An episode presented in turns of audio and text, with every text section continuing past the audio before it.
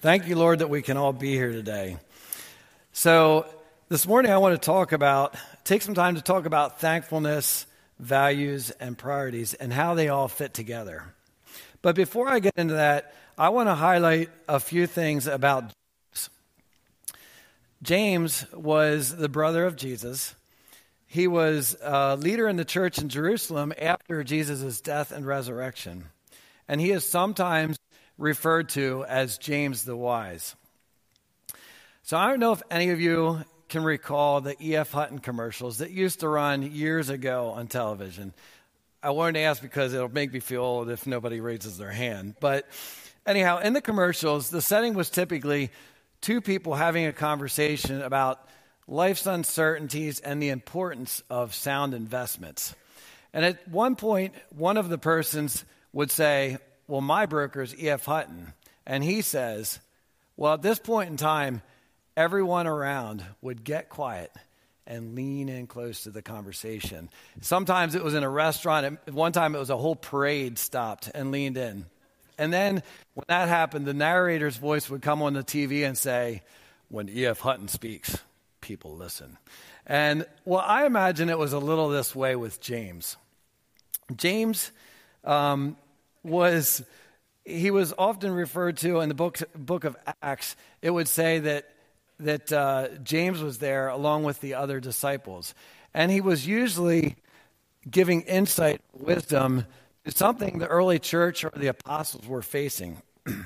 when James speaks, people listen. So, James also gives validity to the resurrection of Jesus and the fact that Jesus was God and is God. He starts, he starts his letter with this statement. In James 1 1, he says, This letter is from James, a slave of God and of the Lord Jesus Christ. This is Jesus' brother. He grew up with Jesus. Now, my brother Mike is a great guy. I love him. We have a great relationship. But I can guarantee you, I have never referred to me as his slave or to him as Lord. A brother would not do that unless it was undoubtedly the truth. Jesus is undoubtedly who he says he is. Well, James, in the verses that were read today by Nikki, is coming at the early church, the early Christians, about how they're acting and why they're acting that way. He's pointing out that their priorities are all wrong and that what they value does not line up with what God values. So, what do you value? Do you value the things, what do the things that you value and do the things that I value line up with what God values. Four days from now, we'll be celebrating Thanksgiving. And often, while enjoying a nice meal, we'll go around and say the things that we're thankful for. Family and health typically make the top of the list on, for most people. Then we may add a promotion at work, a raise, a successful year of business, nice weather, food to eat, etc. Next, we might say we're happy or thankful we got a new house or a new car. We may be thankful that our favorite sports team is uh, on a winning streak or leading our fantasy football league. Or we, we may just be thankful that our car hasn't broken down for a while. The reality is, we have so many things to be thankful for. We are thankful for what we value, but are our values the same as God's values. In James, he's telling the, the Christians of that time that they are completely missing the mark. James 4 1, 4 1, he says, What is causing the quarrels and fights among you? Don't they come from the evil desires at war within you? You want what you don't have, so you scheme and kill to get it. You are jealous of what others have, but yet you can't get it. So you fight and wage war to take it away from them, yet you don't have what you want because you don't ask God for it. And even when you ask God, you don't get it because you ask your because your motives are all wrong. You want only what will give you pleasure.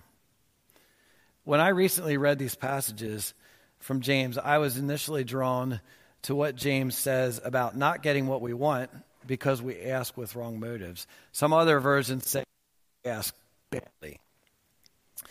I thought how to pray, but as I read more and thought about it for a while, I realized this isn't about prescribing a way to pray. It is completely about what is in the heart and what's driving us. What we value and where we place our priorities is completely a heart issue. The verses that come before these are setting up the point that James is trying to get across. James says in chapter 3, verse 13, if you're wise and understanding God's ways, prove it by living an honorable life, doing good works with the humility that comes from wisdom. And he continues on in verse 17 by saying, But the wisdom from above is first of all pure. It is also peace loving, gentle at all times, and willing to yield to others. It is full of mercy and the fruit of good deeds. It shows no favoritism and is always sincere. James is pointing our hearts towards the heart of God. He is telling us that what is in our hearts and the hearts of others can cause all kinds of hardship if our desires are selfish and driven out of jealousy. Let's not forget for a second that James the church. He's writing it to followers of Jesus, people that are supposed to have everything together, right? So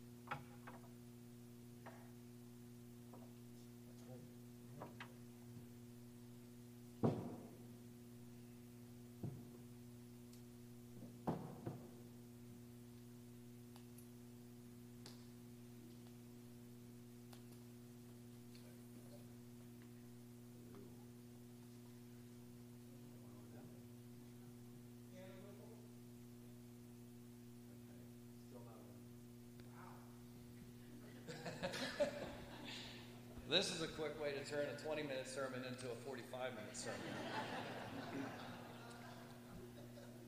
so. Are we still? Oh, there we go. All right. Thank you, Lord. All right. So, what I said last was so, what should we as followers of Christ value? What does God value? Jesus says, wherever your treasure is, there the desires of your heart will be also. So here's a list that is by no means exhaustive of things that God values. God values relationship. God values our relationship first with Him, and secondly, with our relationship we have with others. He designed us to be in relationship because He designed us in His own image. God values love. John says that God loved us so much that he was willing to send his son to pay the price for all that we have ever done wrong. And John also reminds us that the world will know that we are Christians because of our love for one another, something that was being missed greatly in James, in the, to the Christians at uh, James's times. God also values goodness, justice, forgiveness, and generosity. The things that God values are the things that bring meaning and fulfillment to our lives and build those up around us. So, are these the values in our hearts? Do we desire what God desires for us? About two years ago, I preached a sermon out of the book of Micah. And in that sermon, I asked the question God, what do you want from me? But today, I want to pose the question God, what do you want for me? As parents, we all have things that we want from our children. We want obedience, respect, responsibility, and so on. But at the heart of parenting is really what we want for our children that drives us. But let me explain for a second because this is not about everybody getting a trophy. So the things the things that we want from our kids are really about what we want for our kids. We want them to be kind and thoughtful so they have good friendships and healthy relationships. We want them to eat a well balanced diet so they can be healthy. We want them to be we want them to be honest and not steal so they can be contributing members of society and not end up in jail. We want them, we want them to know and love Jesus as their Lord and Savior so they can have peace, freedom, and eternal life. As long as we don't let our own pride get in the way and we love the way Jesus asked us to love, aren't we at our absolute best parenting our kids towards what God wants for them? Of course, this is easier said than done. I remember times when I've had to refocus my heart and get my own pride in check. The pressures we face as parents starts early. Things like if your child isn't reading chapter books by the end of preschool, you may want to consider getting a tutor.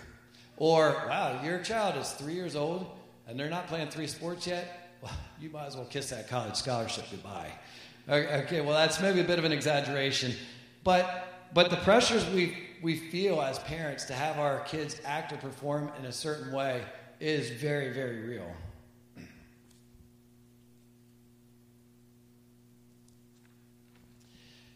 Many times, I felt this tension between what I was feeling from what the world was saying and what I really thought on the inside about what was best for my kids according to what God was saying. And I didn't always get it right. I needed to check my own pride and pray for help to do what I believed was right for my family. So I have to also admit that I didn't always want or value the same things my parents wanted for me. I'm going to enter into a, a small time of confession right now. When I was in high school, I, I received a few speeding tickets. And then in college, I had a car accident that was my fault resulting in a 45 day suspension of my license. So, this, the summer between my junior and senior year of college, I had studied abroad. So, I took the, my, the fall semester of my senior year off, except for a couple classes I had signed up for at Penn State Lancaster. Well, this was the same time that the 45 day suspension of my license was scheduled. And all my friends were either married or at college. So for 45 days, at 21 years old, my mom had to drive me everywhere I went. So, my mom, who, by the way, is one of the nicest persons in all the world, and I had very different perspectives on this whole scenario. I was frustrated and slightly humiliated having my mom drop me off at my college classes and all these other places. My mom, on the other hand, I'm pretty sure loved the time we had to spend together with, uh, with her 21 year old son. See, the things, the things that we valued were different. I valued my independence. She valued our relationship and time together. I, I will admit that I understand and appreciate her perspective better today than I did back then. but isn't this often how it is with between us and God. God values us. He values our relationship, our love, our worship. He always wants what's best for us. But because we have our own desires and because we don't have a God sized perspective of eternity, we fail to understand or believe that this is true. I'm going to say that again. God always wants what's best for us. But because we have our own desires and because we don't have a God sized view of eternity, we fail to understand or believe that this is true. God, what do you want for me? Are we willing to place our own desires aside and let God reshape our hearts? Are we willing to take time to build relationships with God and others? Are we willing to push our pride aside and be who God is calling us to be? When we pray, are we willing to ask God what He wants for us rather than what we want for us? Jesus gave us the best example of this when He asked the Father if there was any other way to accomplish His mission here on earth other than torture and death, but then followed, but not my will, but yours be done. Thank you, Lord. What are we willing to set aside to bring hope to a world that really needs hope? James ends this section with a really interesting couple of verses. In chapter 4, verses 9 and 10, he says, Let there be tears for what you have done. Let there be sorrow and deep grief. Let there be sadness instead of laughter and gloom instead of joy. Humble yourselves before the Lord and he will lift you up in honor. James is calling the, Christ, the he's calling the Christians to grieve. We often, as Christians, focus on freedom, peace, and joy that comes from being a child of Christ, and rightly so. But here, James is saying, replace those things with sadness and tears. Why would he say that? James is not only calling the early Christians to lament the ways that they have acted towards God and their fellow brothers and sisters in Christ. But he wants them to reflect on where they have fallen short of understanding all that God has for them. Despite his call to lament, though, he does leave them with hope. What does he call them to do? He says, Humble yourselves before God. Out of your grief, find the humility to change. Then he gives them a promise. If you're willing to be humble, God will lift you up in honor. God opposes the proud, but gives grace to the humble. We serve a God of infinite grace. He has so much for us. If we're willing to come humbly before Him, asking Him, Lord, what do you want for me? In college, I had someone show me that who showed me this and what this can look like. A classmate of mine, we'll call him Jeff, came up to me after an assembly where the speaker had encouraged people to make things right in their life. He explained to me that he had been harboring ill will towards me since the freshman year. He explained that it stemmed back to a rec league flag football game where something had happened, my team had won, and somehow his anger about this was placed towards me. The thing about this that was most surprising to me is that although we knew who each other was, we had probably only interacted a handful of time, times throughout the three and a half years we had spent together in college. But surprised as I was, I was more than happy to offer him forgiveness. We hugged, and that was the end of it. But that interaction has stuck with me. That took courage and conviction for him to take that step. And for him, I'm sure it offered some form of release that allowed him to go on and live a life more filled with what God had for him. Interestingly, he actually did go on to become a pastor, and we had more meaningful interactions after college than we ever did during college. See, what God wanted for Jeff was to live in was freedom, to live free of anger and resentment. Jeff was willing to be humble. and God was able to lift him up. I know for myself, pride and selfishness often blindside me when I'm least expecting it. I'm sure my classmate Jeff didn't expect to come out of a flag football game with resentment that would, would stick with him for years. At times, I find myself in an internal battle, not knowing exactly why. But I have also found that when I take it to God in prayer, or when I am humble enough to talk to somebody about it, God shows up in a major way.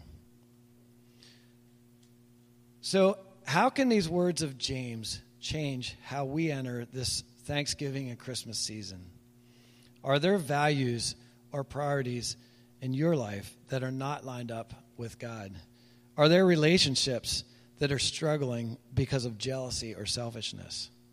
Is pride preventing you from taking the first step to make things right with somebody in your life?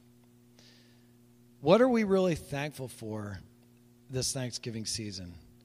And what are the desires of our heart going to be for the Christmas season? Are we willing to make things right with God and others? Are we willing to be generous with all that we have? Are we willing to bring hope to someone in our community that needs hope by opening up our lives and making room for them? Let's make it a priority to live in all that God has for us this year. Thank you, Lord.